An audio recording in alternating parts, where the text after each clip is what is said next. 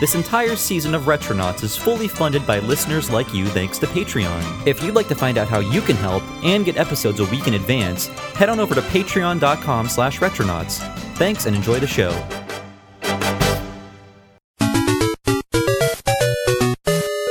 Hello, everybody. This is Bob Mackey, your host for this episode of Retronauts Micro. And before I tell you what today's topic is, let's go around the table and see who else is here today. So, who is to my right? This is Mikel Reparaz. And Mikel, where are you from? I'm from a Video Game Apocalypse, and uh, I write for IGN and a couple of other sites. You may have seen me around. See, Video Game Apocalypse is one of two video game podcasts I listen to. So oh, thank you. You made That's it. You made the cut. Yes. Uh, who else is here? Kat Bailey, sad Minnesota Vikings fan. Oh, uh, this this may date you, Kat. The Minnesota Vikings uh, fail in some way. They always fail, Okay, Bob. well then it'll, this will never be dated then. Exactly. And who else is here? Hey kids, it's your old pal Jeremy Parish. Yes, and today we are here for a special Retronauts micro topic, and um, the question is going to be for our panel is I'd like to know what your worst purchasing decision is, and I think I'm limiting this to before your brain was fully developed. I assume all of our brains are fully developed at this point, or or at least they're de- they're deteriorating to the point where I don't know. We're responsible for our own decisions now, I think, but there was a time where we weren't. And um, I will say I chose the TurboGrafx as my console of choice in the in the early '90s, and that was actually not my worst decision because I got a Super Nintendo the following year after I realized my folly. But um, there was a, a game I really wanted for the TurboGrafx 16, and uh, this game was not very good, but uh, it was Darkwing Duck. I was a big fan of the TV show. Um, I had the NES game, and I really wanted the TurboGrafx 16 game because I saw these screenshots, and it looked like the cartoon. I mean, just gigantic sprites, like super colorful. Like it just looked like I, I could be playing the cartoon. But um, when I would go to Toys R Us, they would never have it because this was in the time where it's like you don't know when games are being released. They just show up in a store, and maybe you'll get them, maybe you won't. And um, I didn't have any games for my TurboGrafx, so I needed to buy something, and the game I chose was Impossamole. And that game, I mean, like, it doesn't have a reputation because it's so mediocre, but uh, it was not a good choice. And I think that was the first time I actually experienced buyer's remorse at the age of nine. Like, I, I should not have done this. I felt immediately like regretful. But the thing is, later on in life, I found out that Darkwing Duck was not a good game. Period.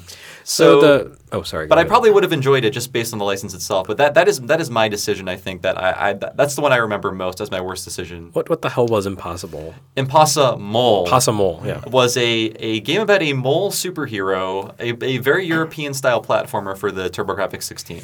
Oh, okay. All you have to say is European style platformer. So Yeah, it's nothing and, like uh, it's nothing like Mole Mania. No, nothing like Mole Mania. And uh, I, I guess I can say one more for me that's worth mentioning is um, I was I was 18 or 19, but this counts I think in my book. It's um, I had a PS2, I needed an RPG to play for it, and I bought Ephemeral Fantasia. And all these games I'm talking about are games that no one remembers, but Ephemeral Fantasia is like one of the worst RPGs I've ever played in my life. Like it was a Dreamcast game that was turned into a PS2 game, and it looks like it. But it wasn't a good Dreamcast game. It was a bad Dreamcast game. It was a Konami RPG with. I think this was the first time any sort of Guitar Hero or uh, Guitar Freaks thing made it to Ah, America. yes, yes. And it was only in that form as a mini game in this in this in this RPG. Was that a launch game for PS2? I think it came out that summer. Okay. Um, yeah, it was like summer of 2001. Because 2001. the PS2 had a surprising number of RPGs early on, and they were Yeah. all just gigantic loads of butt. Exactly, and and this one was even worse. It, it was no uh, God. What, what what were the RPGs for the PS2? There's a um, Does Ring of Red count? Ring no, of Red. yeah, Ring of uh, Red. Yeah, that's right. There was Uh, the the From Software game. Um, The I can't first Dark Cloud. Yeah, I can't. Oh, what, yeah, what, what yeah. was what was that FromSoft game? Ah, I can't remember. I something can see it my- Kingdom, Eternal Kingdom, or Eternal Yeah. Ring. Was it Eternal Ring, yes, yeah, yes. yeah, Eternal Ring. that was So- like that's a it, yeah. that was that was kind of a, a riff on um, King's Field in a, in, a, in a sort of way. Yeah. Back before they really got their RPG mojo. Yeah. It was the Dark Souls of bad From Software RPGs. I don't like that. Meta- I don't like that analogy anymore. but uh, yeah, like I see. I wish. I wish my my bad choices could be more like immediate in how bad they are because these are games that no one remembers, no one will ever think about again, and they only haunt my dreams because I spent real money on them. So, uh, how about you guys? Does anyone else want to go next? I'm just curious as to what is what do you think your worst purchasing decision was before your brain was developed enough for you to be responsible for it? I've, Kat. I've mostly dodged bullets over the years. I remember when I was like eight years old. I was saving up to buy a television for my room, and I was walking through a Toys R Us, and I saw Captain America and the Avengers for the NES, and I loved the arcade game. I loved it, loved it, loved it, and I so wanted that experience for my home. And so I was like, I want to buy that game, and because I had enough money at that time, my parents were like, no, you can't buy that game. You got to save up for your TV or whatever, and then we'll get you a game when you get your TV, which is a pretty sweet deal. And luckily, like my parents talked me down, and I did not buy it because I would have been so disappointed when I took that game out of the, the box because it was not the arcade game. It was a totally different game uh, in which it, it was kind of a platformer, like action platformer. It wasn't very good. It was not the beat 'em up of the arcade So that I was your, expecting. your parents talked you down from this. They talked me down from it. I think the worst decision I made that actually turned out to be a good decision in the long run was in 1997. I was so looking forward to X Wing versus TIE Fighter. I loved TIE Fighter. I was so excited by the notion of being able to play against my friends in multiplayer. I was going to show them that I was the best X Wing pilot ever. And at that time, I wasn't really familiar with, you know, you didn't really know when release dates were going to be hitting. I just knew that it was coming out sometime that year. Right. Well, my friend calls me and goes, "Hey, you should buy Command and Conquer." And I'm like, "Command and Conquer," but I'm saving up my money for X-wing versus Tie Fighter. I'm like 14 at this time, and he, so and I conquer. I don't even know her. and I'm like, I'm like, well, I'm saving up money for X-wing versus Tie Fighter, and they're like, well, uh, X-wing versus Tie Fighter has been delayed till next year. Didn't you hear the news? And I'm like, what? Oh, that sucks. Okay, well, I guess I'll buy Command and Conquer then. So I go out, buy Command and Conquer, and what do you know? The very next weekend, I get an ad circulate, uh, an ad circular that says, "X-wing versus Tie Fighter, come buy it at Best Buy." I'm like, Uh, no. the good news was that Command and Conquer was a really, really good game, and I still love it to this day. And also, I got X-Wing versus Tie Fighter not long after that because I borrowed it from a friend. They had the special multiplayer disc that you could share with a friend, so everything worked out just fine. But of course, later on, uh, I had I got a PlayStation and I got into my Square Enix kick or my SquareSoft kick, assuming that every SquareSoft game was good. And I went and bought Saga Frontier 2 for full oh. price. Saga Frontier also or Saga Frontier 2? Saga, Fro- Saga Frontier 2. Okay. So that was kind of a bad decision. It could have been worse. It could have been Saga Frontier 1. And It's right now, Jeremy's probably scowling. Nope. He's just shaking his head. I also bought a GBA at launch, and the GBA had a really terrible launch lineup. Yeah. I deeply regretted it for a while. Those are my regrets. Pretty, pretty. I've been pretty lucky. I've dodged a lot of You've lived a the charmed years. life, Kat Bailey. I have. I'm envious. Uh, who else wants to go? Uh, my story is not really so detailed. I mean, I made a lot of uh, regrettable purchasing decisions as a kid that I only recognize in retrospect were regrettable, like uh, Milon's Secret Castle, the original Ninja Turtles for NES.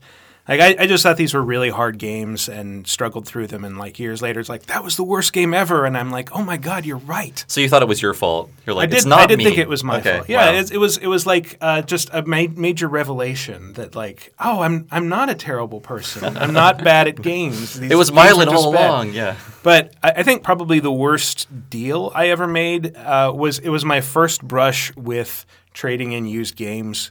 There was this little uh, shop that opened up, like just a, locally owned business. And so I thought, like, oh, this is great. I'll just take in a couple of my uh, used games and trade them in for a couple uh, other used games.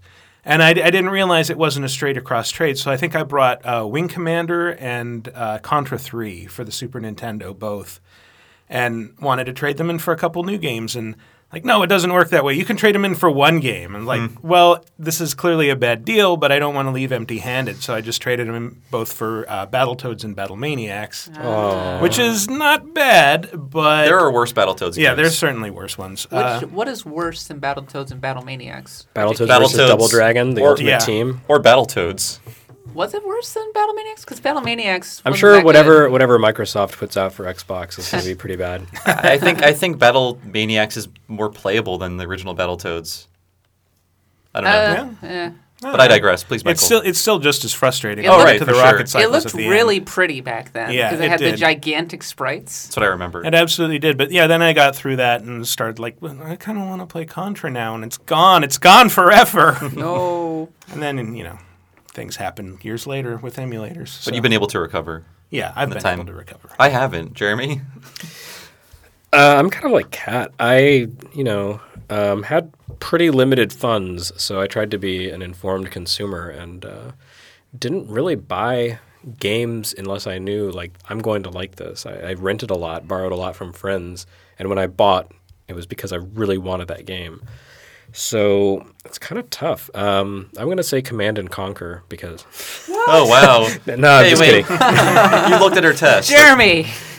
Uh, I, I, uh, no, I, I, it, it was just you hearing you talk about that. Like that is one game that I got no play out of because I just realized, wow, I really don't like real time strategy. Um, yeah, so You're I'm gonna my say heart, Jeremy. You're breaking actually my uh, Metal Gear for NES, and not because I don't like Metal Gear, because I did really enjoy the game, but The original Metal Gear? yeah, the original Metal Gear. But but that came at the end of a summer where I had spent months looking for the original Castlevania, which you know, due to the processing process, publishing processes on NES, had been out of print for a long time. But I didn't realize that. I just thought, oh, everyone has it out of stock. But eventually, I'm going to find a place that has it. So. You know, I, I looked at all the local places. We went on vacation across the country, and every time we stopped anywhere near a toy store, I went in and looked. I begged my parents, "Take me to Toys R Us." We looked all over, never found it there was like we stopped to visit some friends in Nebraska, York, Nebraska, and um, they said, "Oh yeah, they, they have Castlevania at the rental place down the street." So I was like, "Mom, Dad, will you take me to the rental place and so I can see if I can buy it from them?" They were like, "No, what is wrong with you?" so after months of this, I finally, you know, I went out to the mall and there was Castlevania, but right next to it was Metal Gear, and I'd been seeing ads for this game in all my comic books and magazines, and was like, oh my god, it's Metal Gear that's out. I have to get this. So my parents were like, hey, look, finally Castlevania, you can get it. I said, no, I've I've got to get Metal Gear, and they were really angry at me. But I bought Metal Gear anyway because it was my money, and they were annoyed. But they let me buy the game that I wanted. And I got it home, and the original Metal Gear has a lot of bugs on the NES because it's a bad port. Oh yeah. And so I got to a point where I just I couldn't get any further. And it turns out you have to do something totally counterintuitive. I can't remember it, but there's like a, a screw up in the codecs that give you bad directions. So after about a week, I was just like, I, I can't get any further in this. So I was really regretful. But there was a happy ending because uh, I had my parents take me back to the mall, and even though the store that I bought it from had a no trades policy or no returns, my father was like, "No, you will give us a return on this and exchange it for that game right there." And I got Castlevania, went home and played it. And then someone later, you know, someone told me how to get past that glitch spot in Metal Gear, and I did. And I bought the game and played it many times through and became a lifelong fan until Hideo Kojima turned weird. Oh, I feel I feel like everyone's had happy endings but me in, the, in this in this episode, but I don't know. I still I still wake up every night sweaty Still, I thinking still, about I still Ephemeral don't like. Fantasia. I still don't like real time You know- strategy games. I didn't. It wasn't a bad purchasing decision, but one of the worst decisions I ever made was selling my NES when I was twelve. Ah, I Because see. thought, Yeah. I've outgrown my NES. I'm too good for this now. Now I'm going to play PC games. So I sold my NES with Mario, like all of the Mario games, and Ducktales, and Batman, and a really rare Indiana Jones game. Like on down the list, I had a pretty dang good NES library, and I sold it for the whole shebang for hundred dollars to some kid in a garage sale Ouch. and I used it to buy friggin' Rebel Assault 2.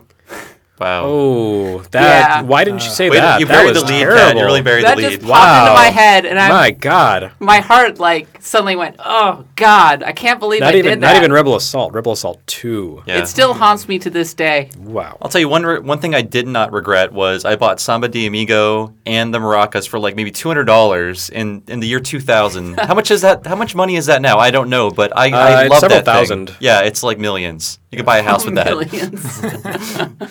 I swear. I don't know how math works, but I'm sure that that checks out. I have a couple pairs of those. I should get rid of them. Um, I, I wanted to say the worst purchasing decision or worst trade I've ever seen was not done by me. It was done by a friend of mine in high school who had a Super Nintendo with uh, an adapter that let him play Super Famicom games, had a huge library of Super Nintendo and like imported games. He had like the Ranma games, which I was hugely lusting after at the time. I was a gigantic weeaboo in high school.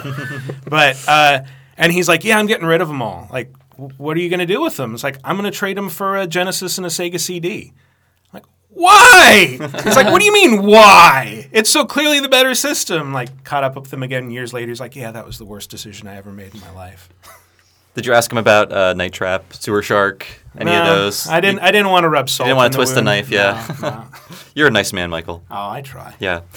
So that was it for today's, uh, sorry, this week's episode of Retronauts Micro. As always, you can find us on Twitter, Facebook, all that good stuff, uh, YouTube, uh, Twitch, uh, as Retronauts. Also, make, make sure you check out our Patreon campaign. That's how we're funding the show. It's patreon.com slash retronauts, and if you can give a dollar a month, that'd be awesome. If you can't give anything, please let people know about our show. We'd appreciate it with like a review on iTunes or something like that. And as for me, you can reach me on Twitter at Bob Servo, and I also write for US Gamer and Something Awful. Let's find out where we can find everyone else at the table. Mikel, where are you? Who are you? Um, I'm at vidjagameapocalypse.com. That's V I D J A. It is misspelled, I know. Uh, you can reach me on Twitter at Wikiparaz, P A R A Z, or VG Apocalypse. Um, yeah, that's about it. And read my stuff on IGN where it posts occasionally. I just did a review for Sonic Boom. I suffered through that for you. Someone had to. yeah. Kat. Hi, I'm Kat Bailey. You can find me on Twitter at the underscore katbot. I'm also a regular guest on the Press Row podcast, where you can listen to me complain about sports games every other week. Recently, we talked about Madden 15, and I was kind of the lowest on that game out of everybody I knew, and things haven't changed after three months. So check it out Operation Sports Press Row podcast. Kat's cutting promos during my show. Oh, yeah. Jeremy. Uh, you can find me at US Gamer, where I work with Kat, even though she didn't mention the site. Um, I'm on Twitter as GameSpite. I run GameSpite.net. And there's Game Boy World, cool little website called Game Boy World, where I talk about the world of Game Boy. It's neat. And as for us, we will, we will be back next week with a brand new episode, and we'll see you then.